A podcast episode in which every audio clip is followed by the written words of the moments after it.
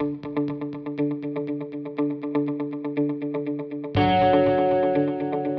DigiFriend, DigiNation News Update, kumpulan berita sekilas seputar teknologi digital dan wirausaha, kembali hadir untuk edisi hari Senin 22 Juni 2020 bersama saya Romi.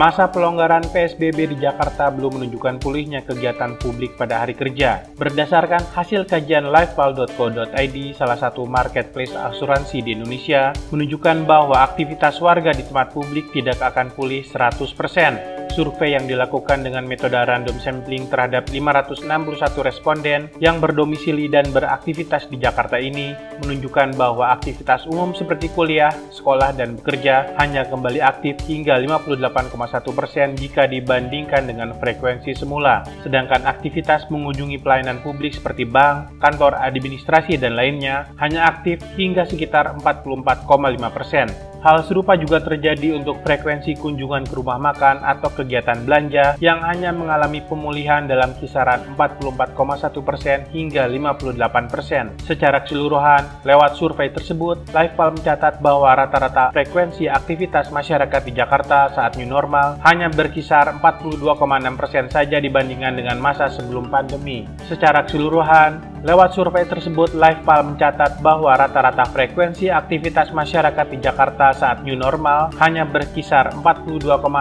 saja dibandingkan dengan masa sebelum pandemi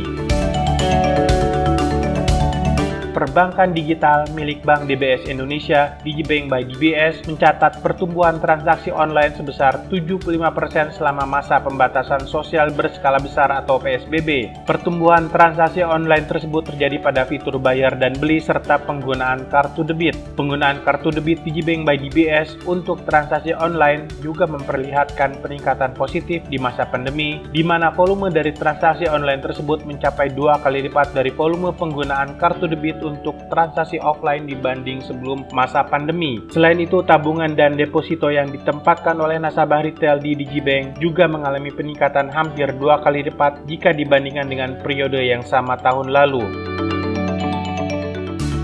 e-commerce enabler penyedia solusi e-commerce terpadu, JetCommerce mencatat peningkatan penjualan sepanjang Ramadan 2020 di berbagai platform e-commerce di Indonesia dibandingkan dengan bulan Ramadan tahun lalu. Beberapa kategori yang mengalami kenaikan nilai transaksi cukup signifikan antara lain seperti penjualan pada kategori toys yang meningkat 638%, kategori pet food naik 503%, dan kategori mom and baby yang naik sekitar 311%. JetCommerce e-commerce juga menemukan beberapa insight atau pembelajaran menarik dari perubahan perilaku konsumen selama Ramadan di masa pandemi ini, yaitu kecenderungan bahwa konsumen tidak mempersiapkan kebutuhan Ramadan jauh-jauh hari sebelum memasuki bulan puasa, berbeda jika dibandingkan dengan tahun lalu. Meskipun transaksi melalui e-commerce masih didominasi warga yang berdomisili di DKI Jakarta dan Jawa Barat, namun keterbatasan yang terjadi karena pandemi ini telah turut serta mendorong konsumen yang berada di berbagai daerah daerah untuk memanfaatkan platform e-commerce dalam memenuhi kebutuhannya.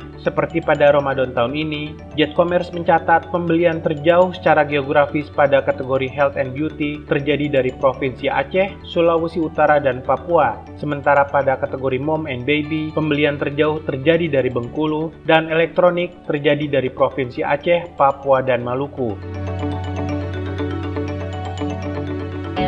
Demikian rangkaian DigiNation News Update kali ini. Untuk informasi seputar teknologi, digital, dan wirausaha lainnya, silakan cek www.digination.id. Salam dan terima kasih.